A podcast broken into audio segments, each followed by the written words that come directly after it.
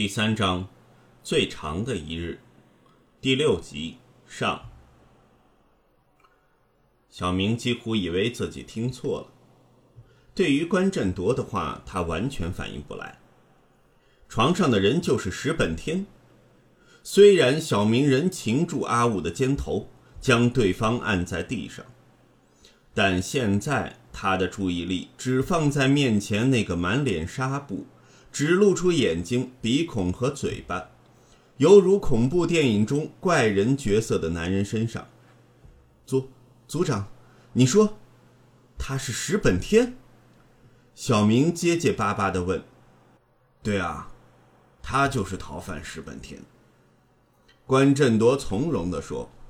床上伤者没有反应，一双眼珠不住左右移动，像是跟小明一样摸不着头脑。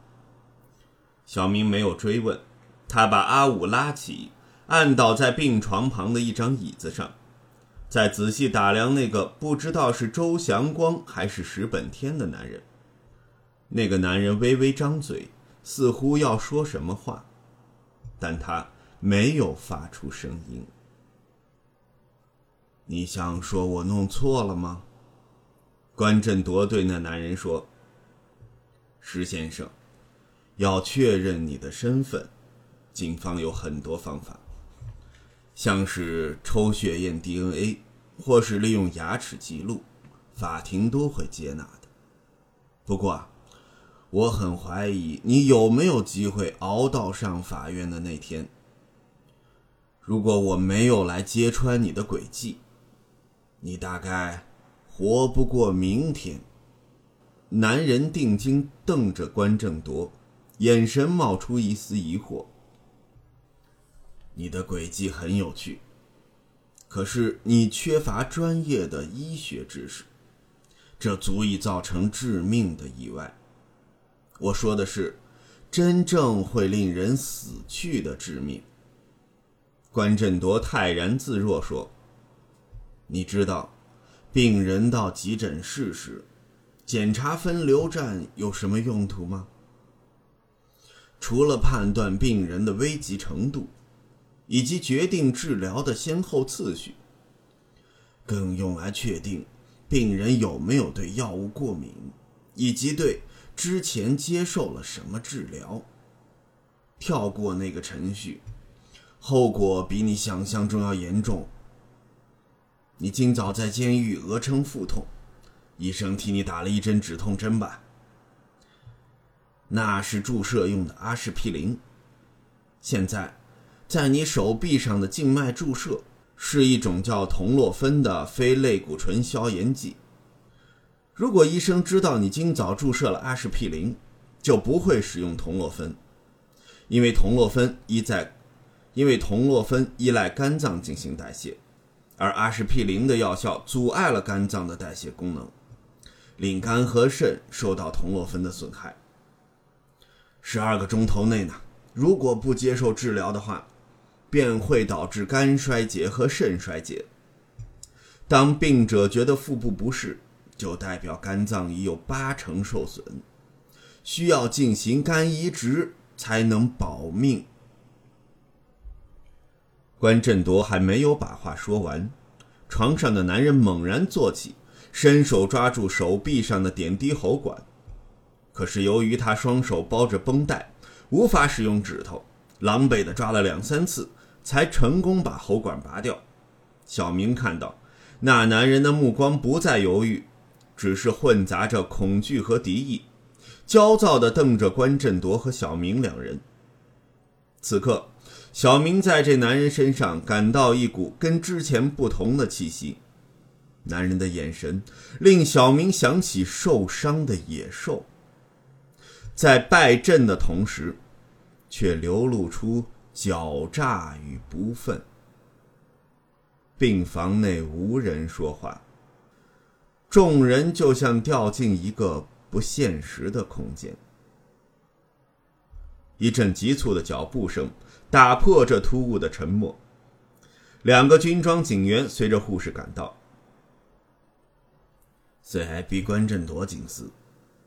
关振铎向他们扬了扬证件，另外，这位是洛沙展。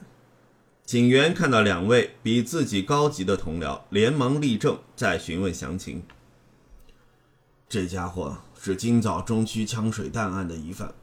关振铎指了指阿武，再指着床上一副狼狈相的石本天说：“这个啊，是通缉中的逃犯石本天。先把他们押到激流病房，我会通知有关部门的同事来拿人。”听到关振铎的话。两个军装警员无不哑然愣住。小明将阿武推到其中一个人面前，他们才有反应。另一人转身向医院要求转移病人，并立刻用两副手铐将石本天锁在病床上。负责运送的人员在三分钟之内到场，将石本天转移到担架床上。一名护士看到他手上的点滴被拔掉。正要替他插上，他便连忙拨开。不，不要！石本天以微弱的声音喝道。关振铎走到床边，按住石本天戴上手铐的右手，向护士点点头，示意他再插上点滴。石先生，我刚才啊是骗你的，你才不会死呢！你手臂上的静脉注射。只是用来防止脱水的营养液，铜洛酚早就注射了，而阿司匹林和铜洛酚都是非类固醇消炎止痛剂，两者混合不会造成肝衰竭，顶多啊只会令你有轻微的胃溃疡而已。没错，验血或对照牙齿记录能确认你的身份，但我就是要让你亲自承认才会满意。石本天瞪大双眼，以既惊讶又怨愤的眼神瞧着关振铎。可是他没能多看一眼，医护人员便把他推离了病房。关振铎向仍未搞清楚情况的钟华胜一家致以简单的慰问后，和小明两人前往这座九楼的激流病房。激流病房主管对石本天被捕感到相当惊讶。他更没想到，这位逃犯躲在医院里。就在激流病房旁边的一栋大楼之内，阿武被送到一间空置的病房中做暂时羁押，由一位住院警察看守。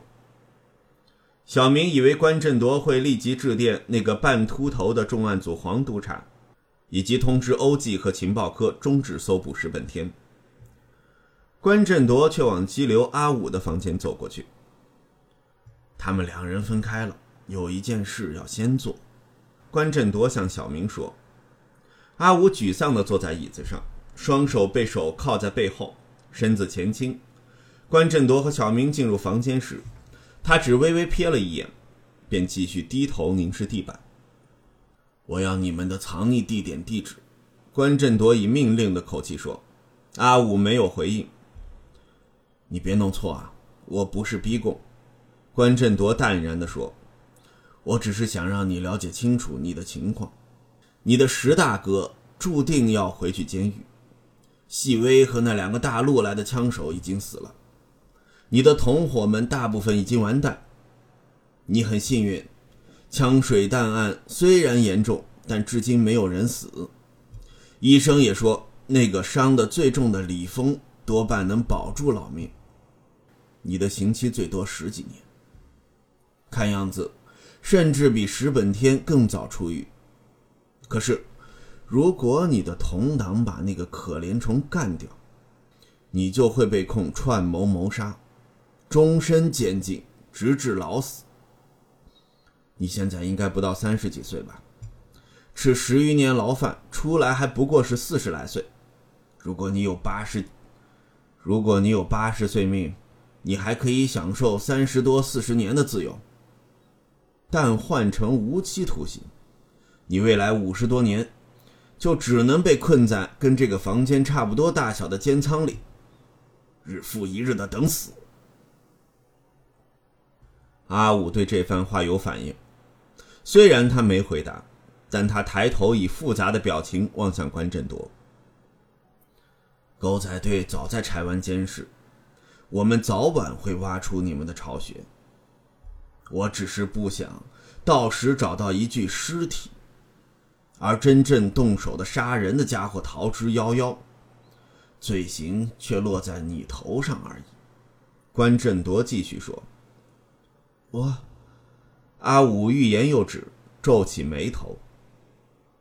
我知道在道上混要讲义气，但我不是要你出卖同伴，我只是要你放过一条无辜的性命罢了。你犯不着为没干的罪行负责，尤其是杀人这种大罪。况且，你跟那可怜的家伙相处了那么久，也不想他毫无价值的被杀吧？柴湾，枫叶街，恩荣中心四幺二号室。阿武吐出一个地址，便再垂头不语。关振铎点点头，跟小明离开房间。他先打电话给属下的蔡督察，交代石本天被捕和犯人一伙巢穴的资料，再通知黄督察，已拘捕枪水弹案的疑犯。组长，你说要救的人命是谁？在急流病房外，小明向关振铎问道。当然是真正的周祥光啊！关振铎轻描淡写的说：“为什么周祥光有生命危险？呃，不，我应该问的是，里面那个真的是石本天吗？周祥光又是什么人？我们先找个地方坐下来慢慢聊吧。”关振铎说。他告诉急流病房主管。他和小明会在地面等候，又叮嘱对方小心看守。小明不明白为什么不干脆留在酒楼，不过这时候他只想尽快了解真相，便默默依从组长的决定。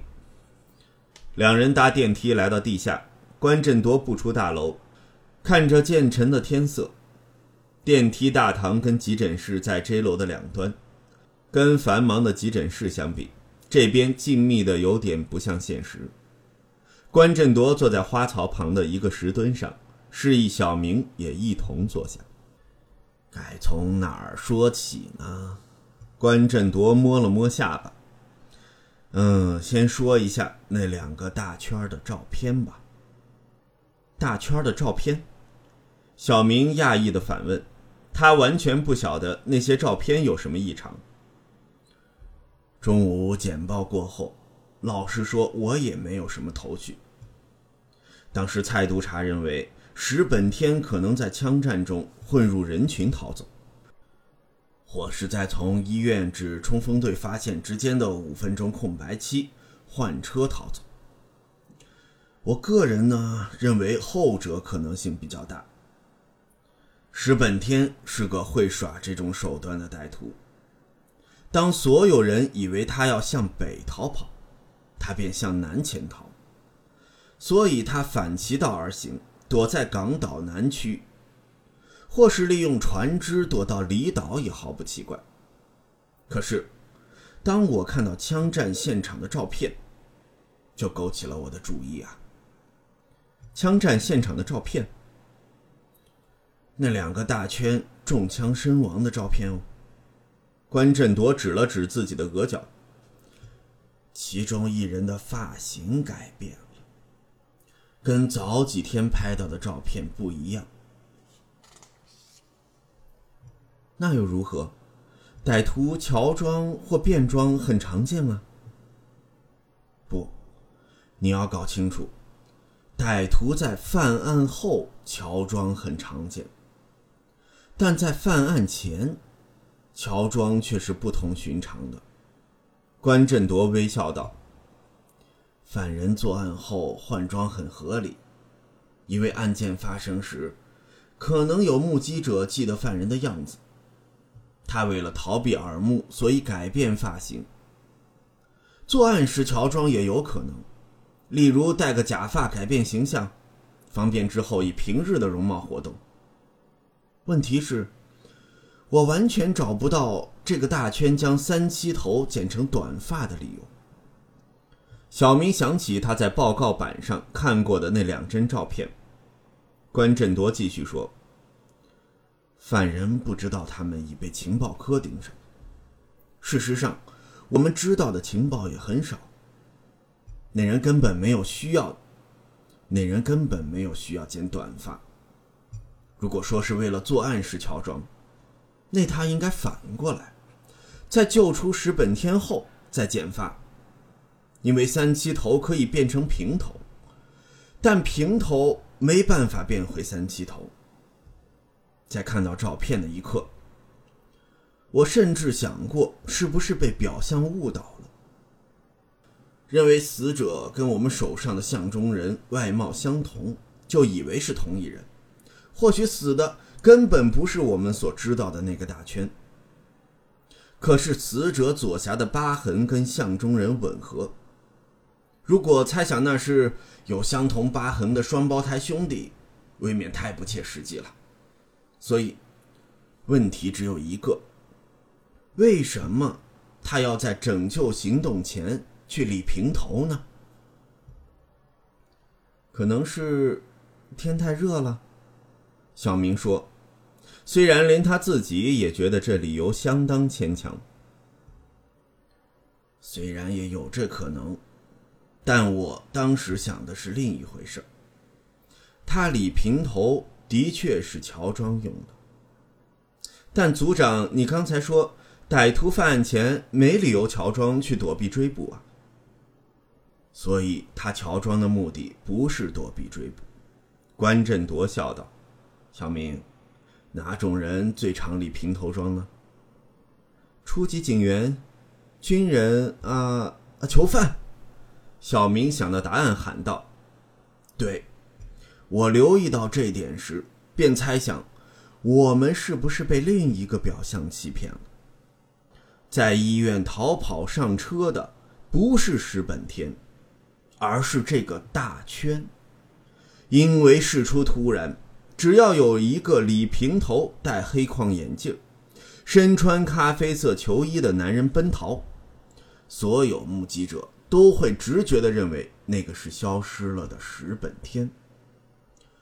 小明想起简报时石本天的照片，石本天的头发很短很薄，如此说来，那个发型正好跟死去的大圈相似。枪战后。欧记在贼车上找到号码牌被撕去的球衣，也令我有点在意。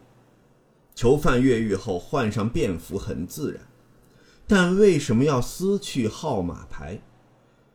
要毁灭证据、隐藏行踪，可以烧掉球衣。那么在处理前撕掉号码牌就是多余的。如果不怕暴露踪迹，那也不用拿走号码牌啊。反正今天月下的囚犯就只有石本天一人，不论找到的球衣有没有号码牌，都会知道是他的。所以，如果说那球衣根本不是石本天身上附着编号二四一一三八牌子的衣服，而是伪装成石本天的道具之一，那也可以说得通啊。于是，组长，你想知道石本天从石？于是，组长，你想知道石本天从洗手间逃跑的详细过程？小明想起他捧着文件向蔡督察汇报的情景。对，关振铎点点头。